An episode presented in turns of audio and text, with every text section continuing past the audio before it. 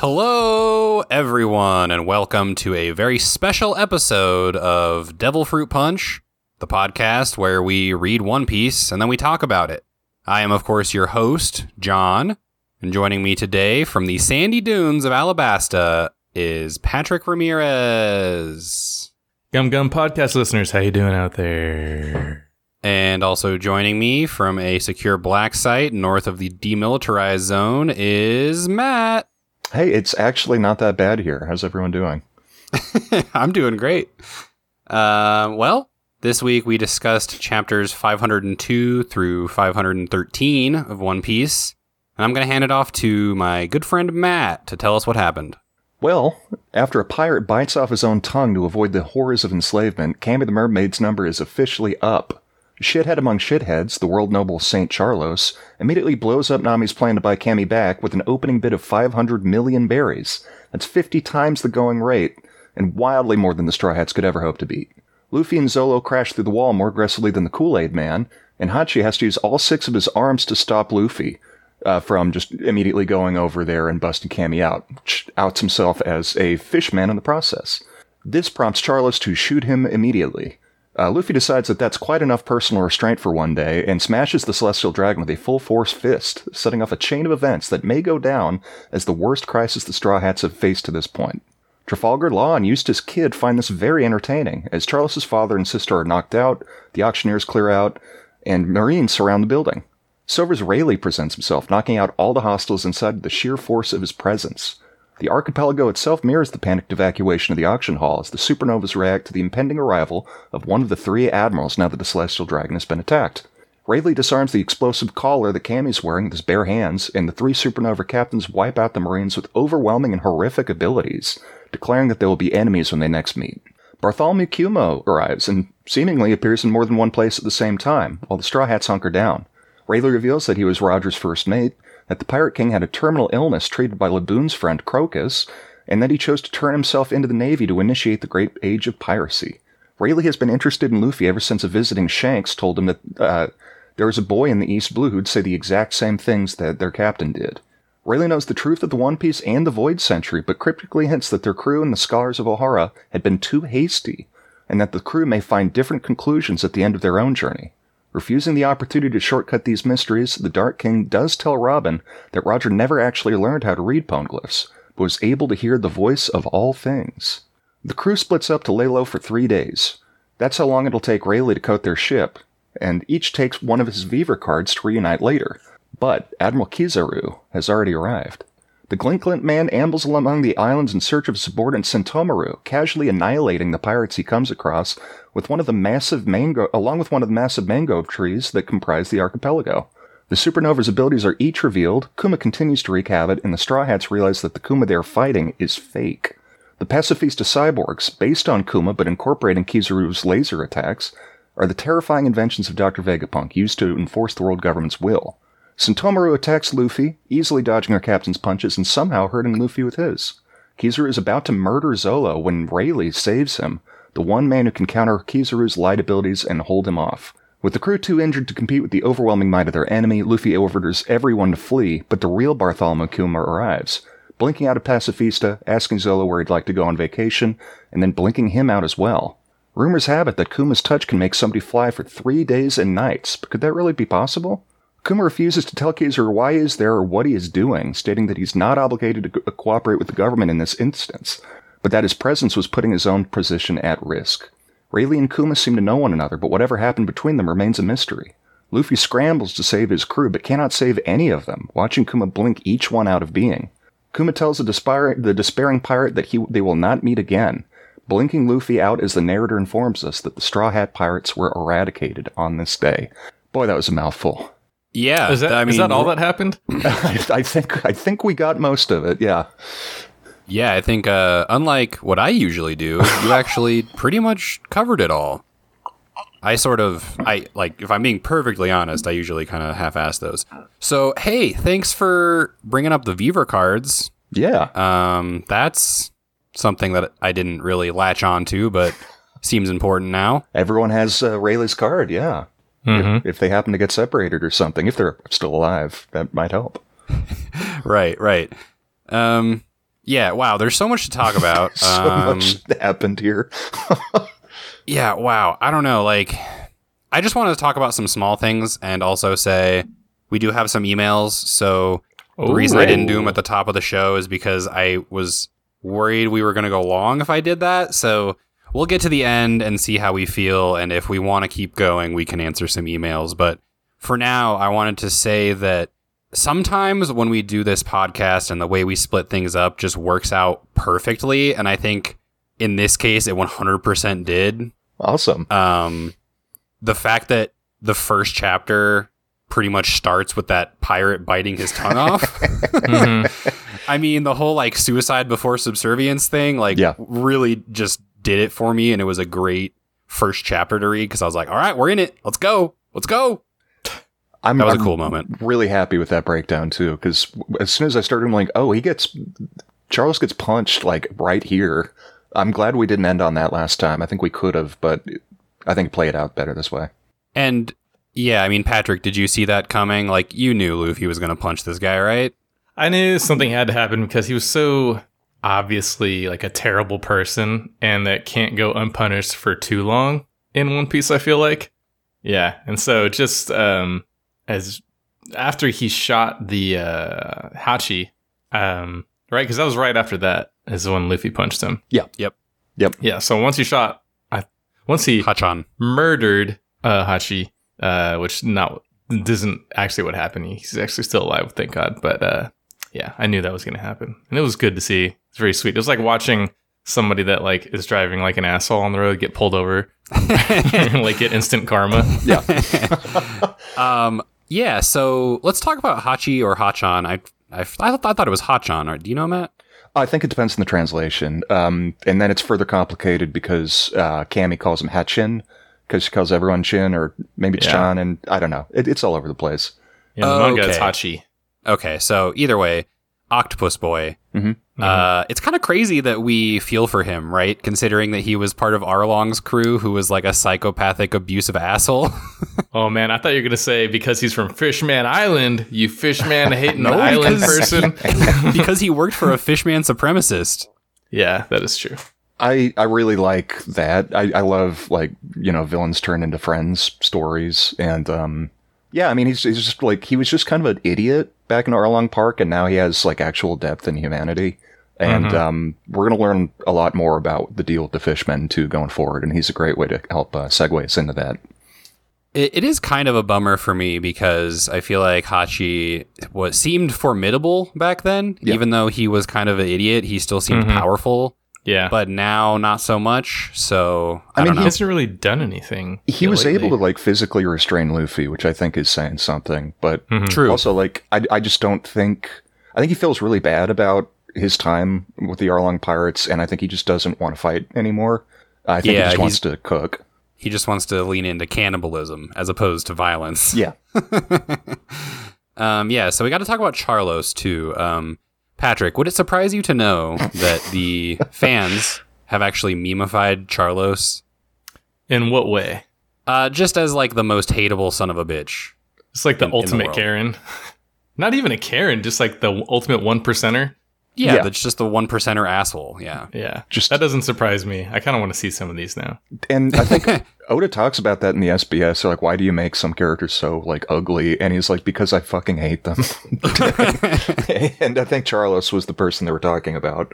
Oh yeah, Yeah, Oh, you, for sure. You know, there's a part where he's like picking his nose, Oh yeah, and it's or you don't you just see it. The finger It's is in just front of his the nose and bubble. it says pick, and I'm like, how is this working? like, Well, is he just like? they I covered forgot that that in was a bubble. Did you did you read that? I didn't read that one. So- I so- thought it was glass, and then I forgot it's a bubble with air because It- it's like smushed and stuff. It's literally one of the bubbles that they have on that island, so he can just Yeah. go through it. Yeah, somebody asked that Yeah. too. It's a good question. That's right. Um, I also wanted to bring up something about the supernovas, which I think later they changed the name of the supernovas or They, um, something. yeah, I mentioned this last week, but I, I, the name I think of for them is the worst generation. Yeah. So I guess we can talk about this as it comes up, but I sort of think that the worst generation is what the Marines call them, Yeah, and then yeah. what everybody else calls them is the supernovas. No, that makes sense. um, Yeah. Because yeah, they- they're called the worst generation because it is like just the the most piratey, chaotic you know, collection of rookies entering the the new world at the same time ever. Yeah. Um, but I, I heard that Oda didn't plan any of these guys out. Did you hear about this, Matt? No, I did not. yeah. So he classically Oda plans things out like years and years in advance. For Yeah. example, Doflamingo, who comes up in this uh, set of chapters again, is like one of the biggest villains in the first like half of One Piece. I Yeah, would say, and absolutely. uh, you know he was introduced way way back in the day. hmm But these supernovas, I guess he just improvised on the spot because he thought that the Sabaody Arch- archipelago arc was going to be boring and not have enough going on. That's insane. if it was just right, right. so So he was like looking at this arc, going, "Okay, you only meet Silvers Rayleigh, who is the first mate of Gol D. Roger, knows about the One Piece and all the other shit going on." And you thought, "Oh, I need to add something to this, otherwise people are going to be bored." Anyway, I Totally just say crazy. that, That is because we we always admire Oda and the way he like plans things out, but it turns out he can just fucking improvise cool ass shit too. So yeah, That's that makes like- it even better. I was gonna say the seven, um, not the seven lords, the the uh, I think there are What are they eleven supernovas. the the supernovas. Like they're not a, they don't play a huge role in this arc. Like they're there, but Yeah. they're not the main drivers of this arc. So that's surprising that he thought it would not have enough because they're already kind of like he, he put them in, but they're really just side characters. And I think like it's so fleshed out already without them. Like it still would work really well. It, it's yeah, l- moving forward though. Like not all to the same extent, but like these are all going to be really important characters. And I, I Like if you're gonna introduce him here, it works. Yeah. the best. and like him like going out of his way to kind of emphasize law trafalgar law and uh, eustace kid i think was a really good move the only other ones who like fought with luffy that were at the auction house and weren't freaked out by a celestial dragon getting injured um you know i, I don't think it's random that those are the two that happen to be there yeah. I uh, I thought that whole sequence was really cool. Getting Yeah. to see Kid and Law's powers for the first time. patrick what did you Mhm. think of uh, law's powers like i'm not asking if it makes sense yet because i don't think anyone would make sense of it at this point but i was like horrified by that when i first read this i remember Yeah, I mean, it reminded me of Buggy, but then I still don't really know what he's doing to them. He's Yeah. like makes this dome circle thing or like a circle thing, and then Yep. he just lops off segments of people's bodies or whatever. he's Yeah, yeah, but they're still alive and they can still feel pain. That's pretty terrifying. when he's like swapping it like like you can swap with like i think like Yeah. a tree stump at one point it just yeah whatever he is within the room he has some weird ability hmm and i don't know then It's kid cool. just going full like akira mech arm um very cool I Um, liked. Uh, oh, go ahead. No, no, go ahead. I liked uh, Al Capone. Who's Al Capone guy? um A gauge. I, I think literally capone bege is his name yeah Yeah, Bege. Or uh, I thought it was like Beige. Okay, yeah.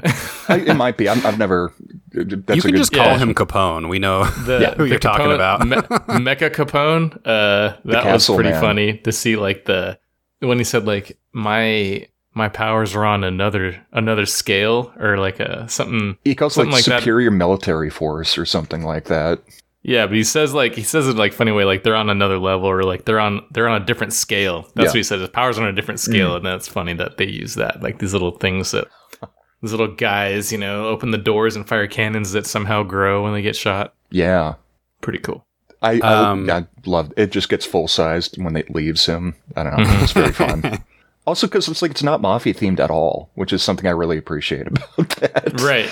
It's not boring. No, no, not at all. This arc is really cool in the anime, seeing all these like really crazy cool powers popping off. Um, Law especially, I think is is done pretty well in the anime. Like, it's just cool when he goes Nice. room and Yeah. then the like uh what would you call it? The dome Yeah, the dome appears around him. Mm-hmm. It yeah, it's just cool. Um, I, as, as somebody who isn't like the biggest fan of like the really elaborate like attack names that you have to say before doing the attack every single time, just like in general, I I do really appreciate just saying the word room and just being Mhm. like, oh shit, something something crazy is about to happen. Mm-hmm. Yeah, I Law is cool. Yeah. That's all I'll say for now. And also Kid is cool. Like Kid is cool too. um I, and I I also like that there are two other Prometheus users because later we get the Logia uh, with The ancient Kizaru. type. Oh yeah, the ancient Zoan. Um, with, Ancient uh, Godzilla Zoan. Yeah, with um uh X Drake. hmm Oh yeah, yeah. So that's um yeah, legendary Zoan. I didn't realize that was introduced at this point. That's so cool. John and I were talking just before you hopped on, and, and we're like, "Yeah, they show everyone's powers." I completely forgot that we saw some of them this early. Oh, okay. For me, like um, Basil Hawkins, I was like, "Wait, they sh- they showed some of what he can do at this point? Are you f- really? It's crazy." He's the uh, Yeah, they're just like magician a bird, the bird hand thing, right? Or talon claw, whatever. Uh, I don't remember who was the town club. Basil Hawkins was the magician who's constantly reading cards and saying like, "My my death isn't Oh, predicted on this day." Yeah, Yeah, he's like turns into like a hair man. Yeah, well, he has these weird abilities. Like, um, at one point, he gets attacked by Kizaru, and then like it turns out to be like a str- like a scarecrow, and then like Yeah. another pirate falls over. And I, I won't spell out exactly what's happening there, but he, he's just got really weird, kind of mystical abilities that I, got I like find very cool. Halloween kind of stuff going on. The His face looked like a scarecrow- jack o' lantern. The scarecrow thing I thought was sick and like Oh, yeah. I don't I don't even know what the deal is with that, Yeah. Patrick. So hmm. Oh, okay. That's for I'm the with you on John's guy. Yeah, yeah. Yeah, that's actually something that would be interesting for you to know, Patrick, is that as far as these supernovas go, I only know the deal with like two of them, maybe. oh, so they're just they, we just get a taste right now. yeah, they're One all going to come up later, I'm sure, but yeah. All all I'll say at this point is one of them just became very important, like just, just, just became, and the other one, people still don't know for sure. It's still kind of a question mark uh, on if that one is going to become significant. So yeah, th- this is really like this is setting up like the rest of the series. A lot of the stuff that happens in these chapters. Um, did you guys know this is the 19th arc? No, um, I It don't doesn't know. feel like it's that many. I don't know if that's it seems high or low. Yeah, Uh, That might actually be in anime terms, so there might be some Hmm. filler arcs in there, but yeah, yeah. But I mean, it is like 400, no, 500 chapters. yeah, dude. Man, Yeah, we we officially crossed the 500 mark. and I kind of forgot. I um, yeah.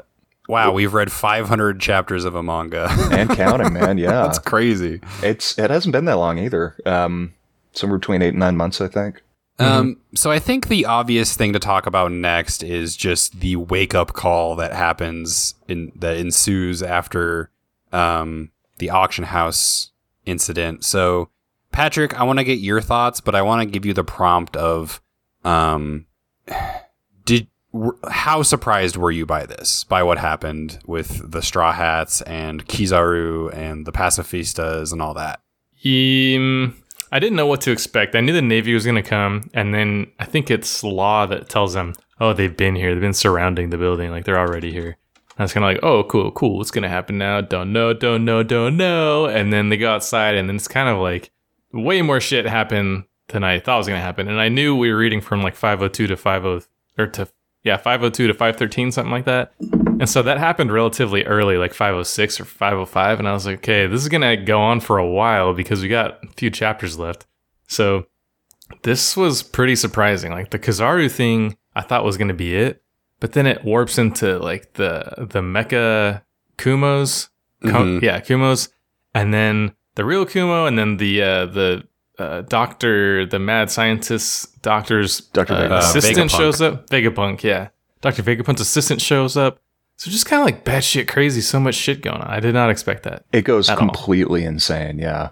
These And then chapters everyone, go like, gets- off. Yeah. And Like then everyone gets like uh what's it called? They get uh, blipped out of existence. I'm like, Yeah. oh, okay. So not what I thought was gonna happen. No. No. Just Luffy like doubled over on the ground, like crying because he couldn't save any of them. He's like in physical pain because of Oh, yeah. what he wasn't able to do. It's so heartbreaking. and like this is like I, I think he did the right thing in punching St. Charles, but like this is very directly the consequences of his actions in choosing to do that. Yeah, it's 100% his fault. Yeah. Yeah. Wow. I Yeah. and you know, like I said it's a wake-up call. It's cuz we've been getting hyped on the new world this whole time hmm and they're like, "We're about to enter the new world cuz we're so cool." And then immediately it's just like, "No. No, I- I sorry. that's not how this I wonder works." what ha- I wonder what happens in the rest of One Piece because uh, they're all eradicated. So we must get new main characters. in 514 Perhaps, perhaps because they're all Yeah. gone, right? well. Yeah. That's what you guys we'll meant see. with the supernovas or side characters because we have to introduce a whole new um, Straw Hat group and have to see them get up to speed. So yeah, I guess what do you think happened then? yeah, what Patrick? do you think? Yeah, Because it Well- sounds like you don't believe they're dead, so I'm curious. Okay, so the one clue that I picked up on is that uh, Kuma is there to kind of protect them against their will, almost, and take them somewhere because, uh, like, the Navy asks him, like, you know, why are you doing this? And he's like, in matters that don't involve the world government, I don't have to answer to the Navy. So that means he's doing this for some other warlords or somebody else higher up, maybe Whitebeard. what if it's a like that. religious reason because he has the Bible? It could be a religious reason. Could be he's uh, yeeting them into the into the rapture. I don't know. I don't know what's going on. well, I think But maybe he has like a prophecy about them or something. That's what I think. Ooh, this better not be a spoiler. No, better no, not be I- a this spoiler, isn't- John. No, Patrick, this is another thing that I have no idea about. Like this. I mean, I guess I know a little bit more, but like, You're past the like how many? You're up to like another 150 chapters or something past I, this. we, we looked it up last time. I, I think John's on like around chapter eight hundred. so you yeah. don't know. Wait, what? You Yeah, don't I- know what? I oh, know what just- happened to the Straw Hats, but I don't know Kuma's deal. Like, Oh, What- like what is- why he did this? Yeah, Yeah. wh- Oh, what is Kuma's deal is like one of the biggest questions of the series. Yeah, John, I think you're on chapter eight twenty five. yeah. So like, I, I know what he did to the Straw Hats, but that does not clear up why, Why? he did what he did at all. if anything, it opens more doors, asks more questions. The question why is Kuma doing what he is doing is only going to get more enticing and complicated and weird as as we go on. Yeah. Yeah. Is is Kuma just the Deus Deus ex machina for like uh the One Piece sometimes? Um, no, it, it it's really hard to talk about Kuma at this. I, I think that I really like your theory about what's happening. Um, I think it's interesting that at the end Kuma said we'll never meet again, and, and you know very Yeah. confidently and matter of factly, and um, it, it's just really hard to, to talk Right. about this without Well- spoiling some stuff. So something that you said in your intro, Matt, was that apparently he can make you fly for three days and nights or whatever. That's what Centauri So- said, yeah. Yeah. And he is So- asking where if you could go on a vacation, where would you go? yeah. Do you remember that, Patrick? yeah, yeah, I remember that. And I remember Okay. Centaru or Centamu saying yeah. Centauru saying But, that, yeah. Uh, didn't he say that also to um, Perona. the little yeah Perona on Uh-huh. Thriller Bark? He And asked her, "Where would you want to go on vacation?" And she actually Yeah. gave him an answer. yeah, what did she say? It was like a very dark, spooky gothic castle. Okay, interesting, interesting. Yeah, yeah. So- oh man. Um, Kim was like this so- time traveling, like doing time travel shit for people somehow. Maybe. Or like or some kind of fast travel stuff.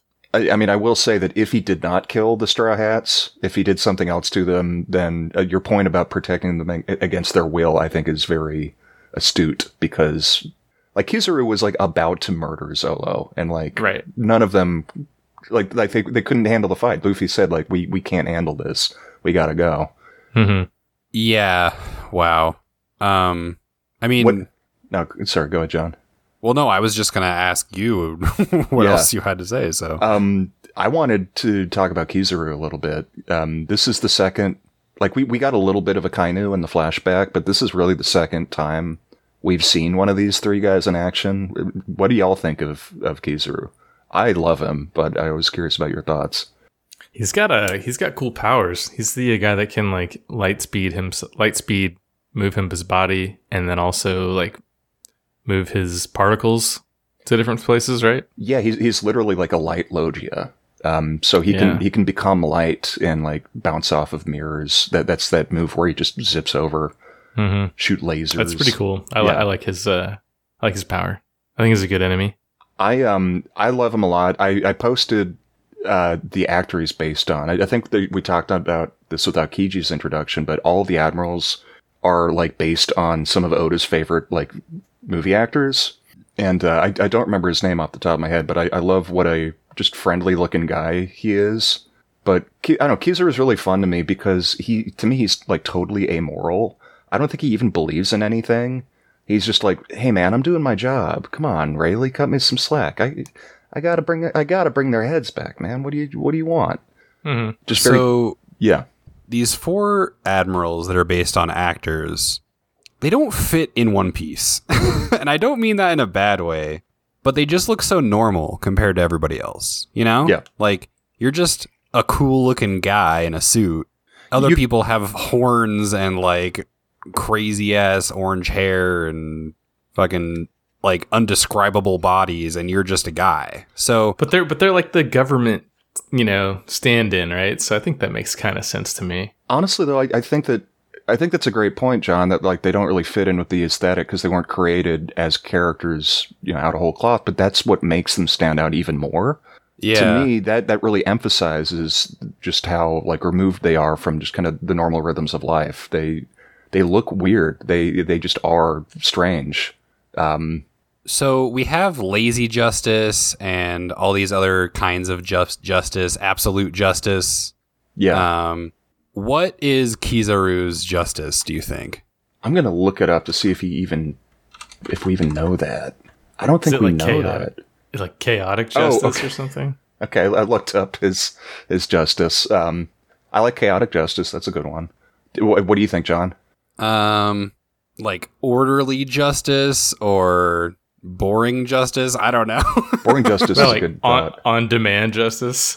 yeah. So what what I'm reading is unclear justice. Okay. um, which basically means he just does it at his own pace and just kind of non-committal and you know it's kind of hey do you know where Sentomaru is and that, like not being I love that he's not good with technology that's just a very funny detail to me it's uh, justice in 30 minutes or less or your money back. right. but yeah like unlike Aokiji who at least seems to have like an aspect of like you know moral questioning to him or like Saul who is an actual like moral being and, and like quit being a vice admiral over um you know the Ohara thing he has no problem with just doing whatever. He, he just he, he I don't think he's passionate about it the way Akainu seems to be. he's just like whatever, man. This is what I do. It's you know whatever. I I still like Aokiji way more than Kizaru, and Mhm. yeah, but Kizaru's cool. I, I okay. I think he has the coolest Devil Fruit power, like Yeah. for sure. I mean, I it's think I, light, dude. You can't be faster than light, like by definition. So I mean, and then when a I- guy yeah. ca- called like Dark King Rayleigh then shows up and somehow like negates his light abilities, that helps sell how cool he is too. Yeah, that that was that was fucking cool. Man, that was awesome. I, I love the line of like don't uh, don't pluck the sprouts before they've uh, before they their season or something. I It's also like it- just like the thematic aspect of Dark King Rayleigh and Mhm. the Light Man Kizaru, Yeah. like kicking each other's legs. It's uh it's I was gonna say like the, the that line that he said about don't pick the seedlings before they have time to grow and like yeah. become but if you think about it in like if you're trying to appeal to a lawman, that would make zero sense to them, right? Like he's appealing to some other aspect of Kizaru's kind of ethos, I guess, because he's not strictly talking about being like appealing to like justice or like uh, law abiding shit or anything like that. He's like, well, I want to see like where this goes. Let's see how much powerful they can get, you know, and Yeah. then give them because they're not as powerful as you right now, right? Maybe I think that's what he means. He's like, this is not a fair fight. This is not fair. But he doesn't say that. He says like, you know, don't don't you know trim the tree before it's fully grown. Well, and, and that's is interesting because interesting. like Rayleigh's obviously an old man, and, and I, I really think Kizaru is meant to be, you know, depicted as somebody who's significantly older than most of the other Navy people. Definitely older looking than Aokiji, and I don't think this is a spoiler. He, he definitely looks older than Akainu as well. Um, so yeah, there's this aspect of like, hey, this is the new generation. Like, at least give them a shot to do their thing first. And maybe he knows about Kizaru what we know, which is that he doesn't actually care about this. He doesn't So- give a shit at all. yeah. right. So Which, like, I agree that Aokiji is a much more interesting and I think a better character, but that's that's what I like about Kizaru. That he, he he's not particularly ambitious or driven. He's just he's just a very apathetic, like evildoer. Because he, he I just actually do you think maybe at one point Kizaru was a pirate who like turned good? I could see that because, like, he, he to me, the attitude I get from Kizaru is very much, "I'm a god, and you're all insects to me, and the world is what it is, and because of what I can do, I have, you know, the position of power within it." where you know very few people can stop me or tell me what to do, and I'm cool with that. I'm not gonna like go nuts with that. I'm just gonna have a, a chill life with that. But um, yeah, I, I could absolutely see him having been a former pirate because again, he doesn't seem to give a shit about like justice or anything. It's just. Yep, I'm I'm one of the guys. You know, I'm on call, so here I am to kill all of feel- you. I feel like Kizaru could have been like living some weird life on an island and he was found by the Navy or some Yeah. authoritative people and they're like, oh, this guy might be useful. And like maybe made some deal. maybe he ate the fruit early in his life and Yeah. then just kind of was a normal kid and then these like government people came along they're like we'll pay you a gajillion dollars to lead our navy Yeah, because like he doesn't like he just kicks people. Like like we see later, he creates the light sword, which is very cool. But like I don't, he, he doesn't seem like dedicated to having like a warrior style the way like a Zoro uh-huh. would. He's Well- just yeah, you say that but who else kicks Sanji. Sanji. Sanji's a And- chef though. Final answer. Yeah i i uh i feel like the end of one piece might involve some like sanji v Kizaru Yeah. fight to the death well, they're they're both the like the yellows, right? Like Sanji's Yeah. the yellow straw hat, and Kizaru is the yellow uh, navy guy. yeah I feel like you don't just introduce another character that kicks as their main attack and then you and then not have a Sanji versus them attack That's or a great fight. point. And this actually segues nicely into something I wanted to bring up and ask like both of you guys about, which is uh the whole issue of because Haki, the idea of Haki is Yeah. expanded upon a little bit here.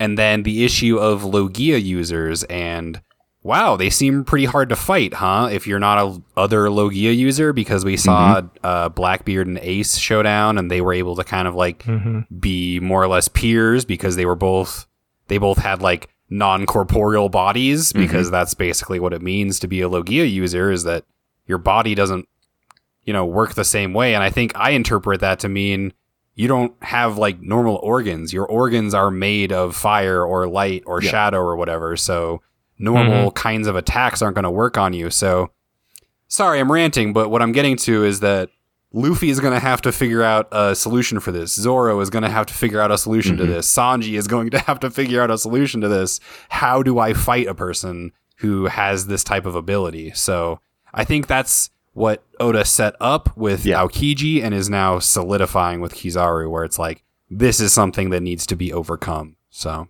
And in Sentomaru too, I think at the end when it's Luffy having a one-on-one fight with them, because they emphasize that like he's dodging every single punch Luffy makes, um, and we've seen something like that before back in Skypiea with a mantra, and he's able to punch Luffy in a way that hurts him, and like they've emphasized in the past, like punches don't work on Luffy because he's a rubber man. Only love, mm-hmm. like punches of love or whatever the Garp gave.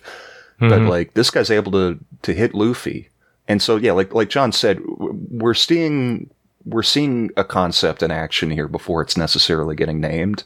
Um, But in these chapters, we we are seeing all of the major types of Haki, and we'll we'll get more into that when it comes. But uh, yeah, it, it's really important. It's a very cool way to give people like fighting credibility and strength without having to like okay, everybody has to have a devil fruit at some point. It, this is like Yeah. a totally separate system from that, and I, I think that's great. yeah. And I think some of that is actually going to happen pretty fast. yeah, it's we're not super far off from it. Yeah. Um, yeah, Patrick, did you have any thoughts on that? I mean, it's it's hard to ask you about, obviously, but are you at least interested? Uh, yeah. No, I think I'm interested. I don't know if I have any more thoughts than what Matt already reiterated, though, but or articulated. I was thinking when you were talking about, it, I was thinking back to the uh, the first thing that Rayleigh did in this arc, or not this arc, but these stories with the look thing, and then he's made a comment like, "I can't do it again," or something like, "I can't do it to other people." But he didn't look tired or anything, and I was like, "Oh, that's the, like the monkey D or the D thing that they can do sometimes, right? The look thing." Maybe. I was just looking, thinking about that.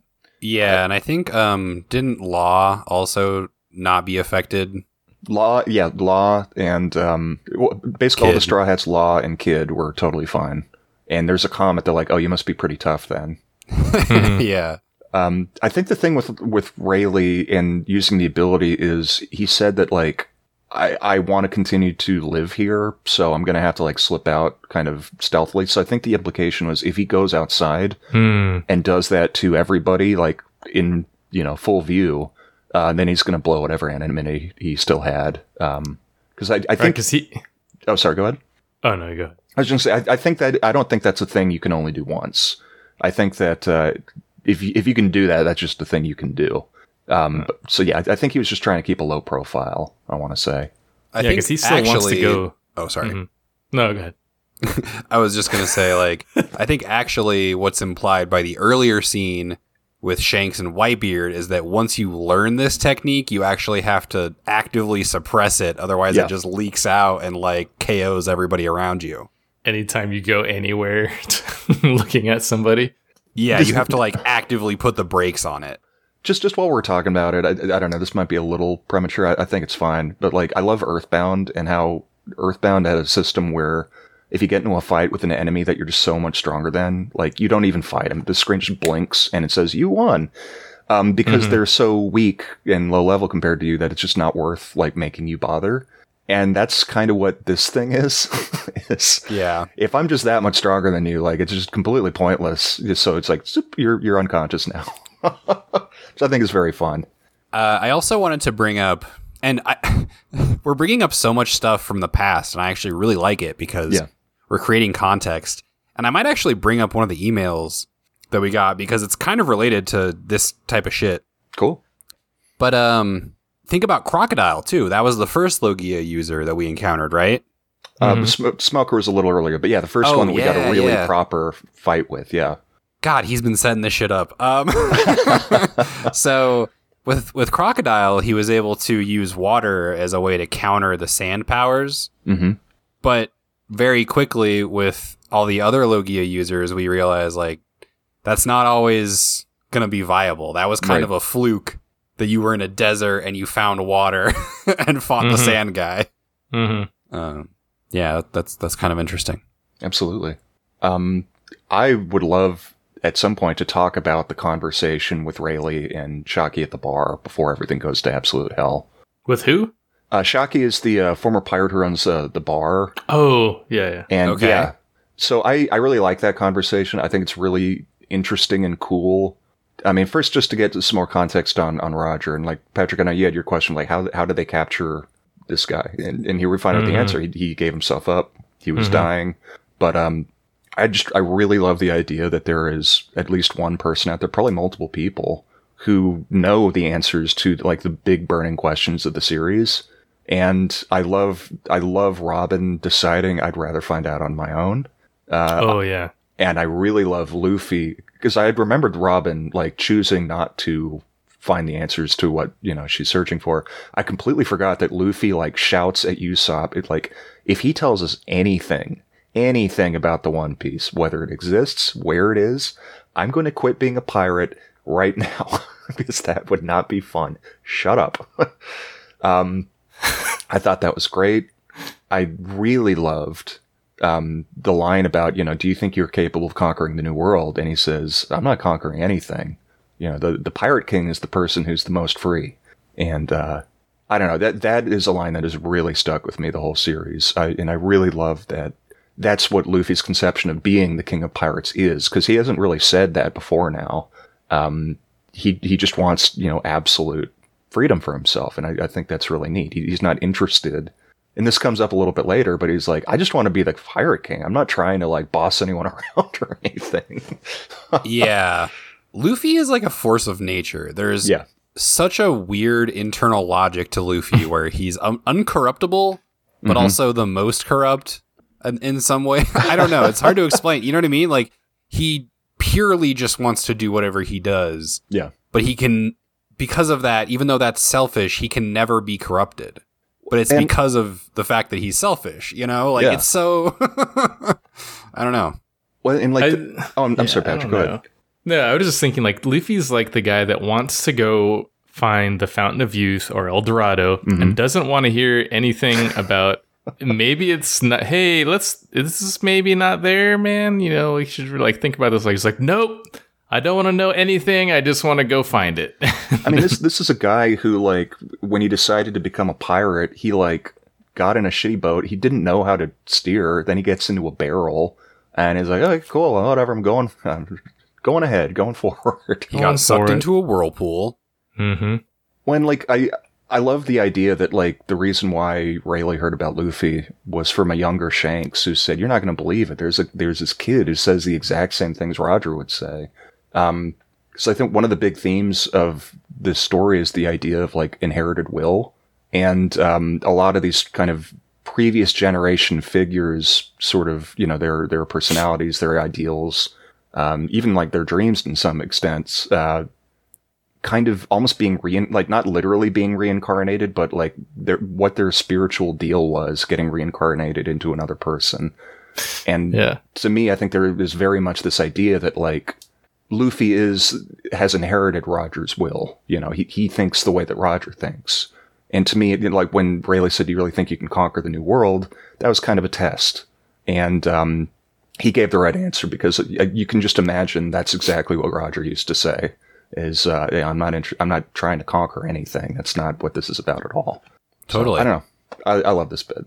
Uh, before I potentially digress us, did you have anything else you wanted to add, Patrick? Um, I did want to talk about how Rayleigh explains that he, when I think he's when he's talking to the Light Beam Man Yeah. Mhm. about the uh, bounty. He's like, you know, if you would, I could live my life in peace if you would remove this bounty off my head. Mhm. And he's already trying to live underground just from the Navy, but he doesn't fight the Navy at all. Like, well, I guess he kind of fights uh, Kuma a little bit because they call him like, then they call him Black Sword uh, Rayleigh or something like that, or Black Uh, Dark something. King Dark Rayleigh. King. Yeah. Dark King Rayleigh, yeah, which is such a cool name. Yeah. Oh yeah. Yeah. Oh yeah. it's So I'm wondering, like, I'm wondering why he hasn't been more forceful with like trying to like hold a admiral ransom or something to get them to remove the bounty off his head, or trying to go about some way to do it. I don't know. That's what I was thinking about. honestly, like I, I think that it's like a don't ask, don't tell thing. I, honestly, I, I think that like Because he's so powerful. yeah, he's so powerful, and, and like because we get that conversation earlier with Garp and um, Sengoku, where they were kind of alluding to the fact that they're planning to kill Ace as a way to bait, uh, bait out Whitebeard, and he said Mhm. we don't like. It would take a very sophisticated and ex- like thorough plan if we were going to try to take out Rayleigh, and we don't want to try to take on two legends at the same time. I, I think that like it's just not worth it. Like so long as he is not creating problems for them, I think they're happy to never like expunge the record or whatever. But like if you don't cause problems for us, we're not going to go out of our way to cause problems for you either. Is kind of how I take it. Um, but all of that comes to a screeching fucking halt um, because Luffy punched uh, a guy who needed to get punched. Yeah. Yeah. I um. Are you guys cool if I do the email? Because I, Yeah, I can't resist at this point. No, Can I- like, a- I just want a to vet it real quick because I do love and appreciate our listener Ian, but I don't want to accidentally spoil Patrick. So, uh, Oh, Matt, okay. do, have we heard about any of the uh, emperors other than Shanks and Whitebeard? We've gotten, I believe, we've gotten all their names. Um, Kaido and we, we got a yes, Kaido's one. We got a silhouette, which I'll just spoil hilariously. The silhouette of Kaido that we saw looks nothing like Kaido at all. But uh, so don't worry about that. Uh, but Kaido was mentioned as one of the emperors, and he was mentioned in the context of Moria's backstory. Moria was a presumably a Luffy level pirate who went to the New World and fought Yes. Kaido, and that's what ended up booting his ass back into the first half of the Grand Line. Yeah, Hmm. um, Moria's entire crew was killed in the conflict with Kaido. I want to say, yeah. yeah. And so, uh, listener Ian is is pointing this out. By the way, he sent me this email. Um, so basically, what he's saying is he's comparing Moria sort of getting his ass kicked by Kaido, and then sort of uh, decaying. I guess you could say Mm-hmm. where he's not really as powerful as he used to be because he was defeated and he kind of ran out of will, basically. Mm-hmm. So he's kind of thinking that a similar thing might have happened with Shiki in the movie, where Hmm. Shiki uh, was defeated by Roger and then Mhm. by um, Sengoku and Garp. yeah. hmm And he's also theorizing. Um, he says he doesn't have any knowledge of this, so I hope you don't either, Matt. But uh, he's saying maybe Shiki was one of the emperors before Shanks, Oh, yeah, I like that theory. That's cool. and that Um, he was kind of dethroned and defeated, and that's why he's kind of in this weakened state now. I do like that. Yeah. So all I'll say about Shiki is that um, at this point in time, he's not like a significant character or anything. He's kind of like the movie guy, but they do drop a reference to him. Uh, they uh, like his title was like the Golden Lion or something, and um, we do get actually a little bit more story on what Shiki had been up to before the events of Strongworld. Uh, that I think is really interesting. He he was associated with some interesting people. Is all I'll say. okay. Um, I think we've pretty much went through all of my notes except for when Chopper and Luffy see the beam and they go, "Whoa, a beam!" Mhm. Such a Just- great gag. I love that they are in in ensorcelled by beams. It, they're just cool, man. Yeah, I, I, I get it. I love it. I don't think we've seen like a beam like this before. No, I, when I love the the point that they make that like lasers aren't just a thing that people casually do. Like this is specifically somehow inspired by Kizaru's like laser abilities. Yeah. So Vegapunk found a way to reverse engineer like a technolo- like a technological laser beam from like a magical one. But I don't know. I, I love the pacifistas too. Just the idea of a bunch of like there are at least four of them, probably more, but just an army of robot Kumas just zipping around, laser beaming things. yeah, they're kind of like RoboCops. Yeah, and like it took the whole crew to take one down. Like they, they're really tough. Yeah. I, I was c- very confused when it was like skipping from like another Kuma to another one. I was Yeah. like, what the fuck What? is going on here? Yeah. And then they finally spelled it out, and I was like, oh yeah, duh.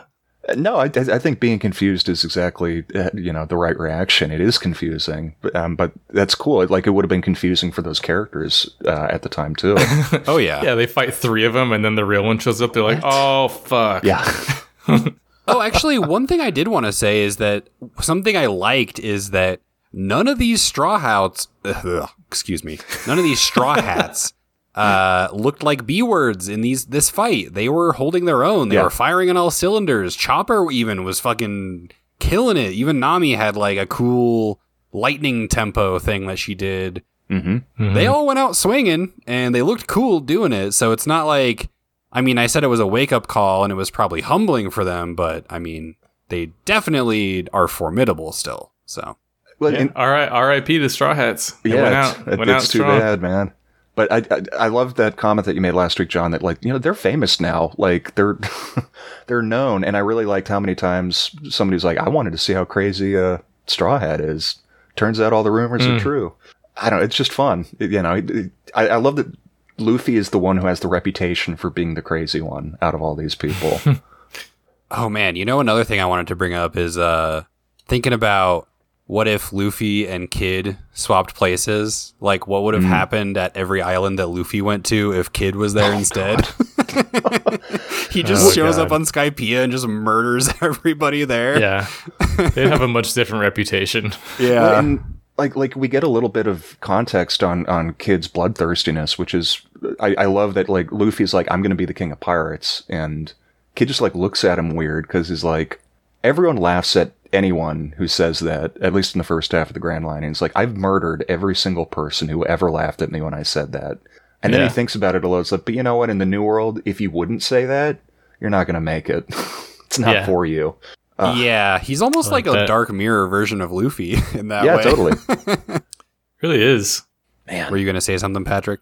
No, I was just agreeing, saying he really is. Like that's a perfect description of him. hmm Uh, all right, let's do the last call because if we still have time, we do have another email we can Yeah, talk I'd about. love to get into that. Okay, so we're all squared away. I mean, there was a lot to talk about, but I feel like we covered a lot of bases. So Yeah. Give me thirty seconds. Okay. I need to go fill up my coffee cup. Okay, man. this is a rare occurrence, but we're gonna take a late, quick break.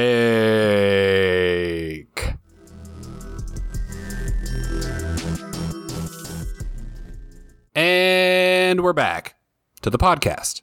Okay, we have another email from Ian. He told us that when he was talking about the 4Kids dub OP, Oh, yes. he was talking about the opening Yes. for One Piece, not One Piece itself. So, um, I had this open and I closed it, so I do apologize. I'm really only apologizing to myself because it's going to require more editing.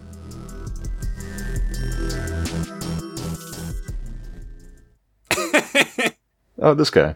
We're not watching the song, we're watching the like narration. The intro. what the? oh my god. Oh my god. this is real? Oh yeah, He's made of rubber. and they really went for it. That's hilarious. Wow. I love that. I would never have thought that was Oh. where that was going. Auto playing now a one hour loop of this song, which uh, so I'm going to read every chapter from now on.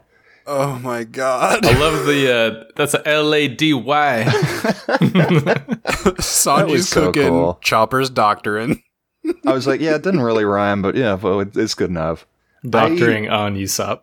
I have heard this before, and I don't, I don't know if I knew what I was listening to when I had heard it. when it was like, yo, yeah, yo, I'm like, oh shit, I have, Yeah, I've yo. absolutely heard this. That's so good. So great. Yeah. L A D Y. That's Nami. That's a L A D Y. When you go somewhere with your wife, uh, you should you should work that in somehow, John. Man, the era when that was like your defining trait as an anime character is you're a girl. I'm- Can I I'm- get some water from God. my L A D Y? I will say that I could make Oh critiques of that rap song, but I think judging on what I assume the person was paid to do it, they probably put in the right amount of effort. They seem like they're having fun with it. Yeah. Wow. Yeah. This was posted 13 years ago. Thank you, Dragon Blaze Oh, wow. 67. Wow. Yeah. That's fucking wild. I love wow. that. Thank, thank you, Ian. Yeah, and we also have one more email from Robin. We'll probably save that till next time. Oh, I don't know. We're, we're doing a little email roundup. It- Let's it's your do it. call. Let's do it. Yeah. We gotta we gotta We work it haven't heard about Robin for in a minute. This Yeah. one I need to do some prep for because it's Okay, another okay. game that uh, Oh. Robin gave us. Uh, okay. Something to look forward to then. Yeah, exactly. But we do need to do our scores still. So Yeah, you're right. First, we will begin with Patrick. Give it a rank from F to S, and tell us what you thought. Yeah, it's pretty good, I guess. You know, uh, some fighting. There's some fucking stories. There was some shit going on. There was the L A D Y bouncing around fighting stuff. We had the One Piece where it's at. I'm gonna give this six out of seven Berry Kingdoms. This is pretty good. Maybe no, I'm gonna do six and a half. nope, I'm doing seven out of seven Berry Kingdoms because Yes. there's just so much backstory that I think we're getting that we're probably not going to be be revisiting for a while, Mhm. and uh, it's going to be like little nuggets in the back of my mind that are going to get like re-roasted once I or get a, I'll get a little whiff of them. You Yes, know, dude. uh, 200, 300 chapters down the road, I'll be like, oh yeah. So I think this has planted some cool seeds. Awesome. Uh, as for myself, I'm also gonna go S rank for this. Uh, I don't. I don't think there's really any other rank that I could possibly give it. It's just so cool. Um, I love Law and Kid. I mean, Kid is a horrible psychopath, but I like him as a character. Um, I like Kizaru as a Navy guy. He's interesting for sure. Um, this shit is so crazy. Like when this, when I first read this, I had lightly gotten spoiled that it was going to happen, but it still snuck up on me and surprised me. So, uh, man, I'm just thinking back to the first time I read this and how intense and crazy it was. Also, I wanted to sneak in one more thing that we only lightly touched on, which is when Luffy tells uh, Rayleigh to shut the fuck up and not tell him the secret because he wants to Mhm. figure it out himself is very good, very classic Luffy. We talked about that a little bit. So, um, yeah, S rank for sure. Uh, what about you, Matt? Man, um, I I love this. I mean, we, we we talked about this a little already, but I was shocked at how much setup happens here. And like normally, like in a lot of media, when they're kind of doing setup, there's a like an eat your vegetables sort of feeling of like, okay, well, we have to do the important homework before we can get back to the fun. But the fact that this managed just an incredible amount of setup, like a lot of stuff that is not paid off yet, um, while still being like insanely action packed. Like this is such a page turner for me. Once I started, I, I think I read it all in one go because I, I just couldn't stop. And then we get to the end and like the last page is talking about, you know, on this day the Straw Hat Pirates were eradicated. I'm like, this is going to be the toughest one to not just keep going on. this is going to be impossible. Um, I think the whole thing is like two paper, like trade paperback volumes. And, I remember thinking, man, if I were to just get the most bang for my buck to have any physical of this, it'd be these two volumes right here. Um, so I don't know. Way back in Water Seven, I gave it a quintuple S, and I said I'm not. I'm never going to give anything this high. But I did cite a quadruple S as a possibility, and I really think I just I got to give this a quad S. It is Oh, just. shit. It is. I mean, it's everything is here, man. it is so wild, and and I don't know, like it, it just goes so bad so quickly for everybody involved. Yeah. It's wild. This is this is just peak peak One Piece, man. This, and, and like Patrick, when I was saying like Water Seven's my favorite arc, but that doesn't mean that it- there aren't other insane Mhm. moments. Like this is one of the things I meant. Like it'll it'll just be that good. You know, sometimes it sneaks right up on you. hmm So yeah, four S's is mine. Quad S. Um, I think I might. I don't want to commit to anything, but I'm gonna try during this week to send you guys some of the clips from the anime in this arc because Oh yeah, please. uh, there's some some good shit for sure. Like when Luffy punches Charlos, for instance. I really want to see that. good. Yeah, I yeah, really yeah. want to see that. Yeah. So I'll, I'll make an effort to do that, and then unfortunately, I think the next arc is probably one of the worst in the anime. But Oh, um, that's interesting. Okay. but I, I don't think I don't want to like sour you, Patrick, on the the manga because the manga is always good. But yeah, I- I um, like what's coming up uh, quite a bit. It, it's not what anyone's going to expect. yeah, we're we're gonna have fun, and it's only uphill from here. So We're gonna have another Davy jo- Davy Back Jones moment. no, no, no, no. All right. So thank you, everybody, as always, for listening. Thank you to Ian and Robin. Uh, thank you to all the punchies out there. That's what Robin. Wait, no. Robin called us the punchies. I love that. Hmm. We are the Okay. punchies. So I guess we still need to name our fans. But to all of our fans, we thank you. You can always email us at devilfruitpunch at gmail.com. And our intro and outro music is by the notorious beatsmith Matthew Ross. You can find them on SoundCloud. And until next time, ahoy! Uh, Ahoy! Ah. Ahoy.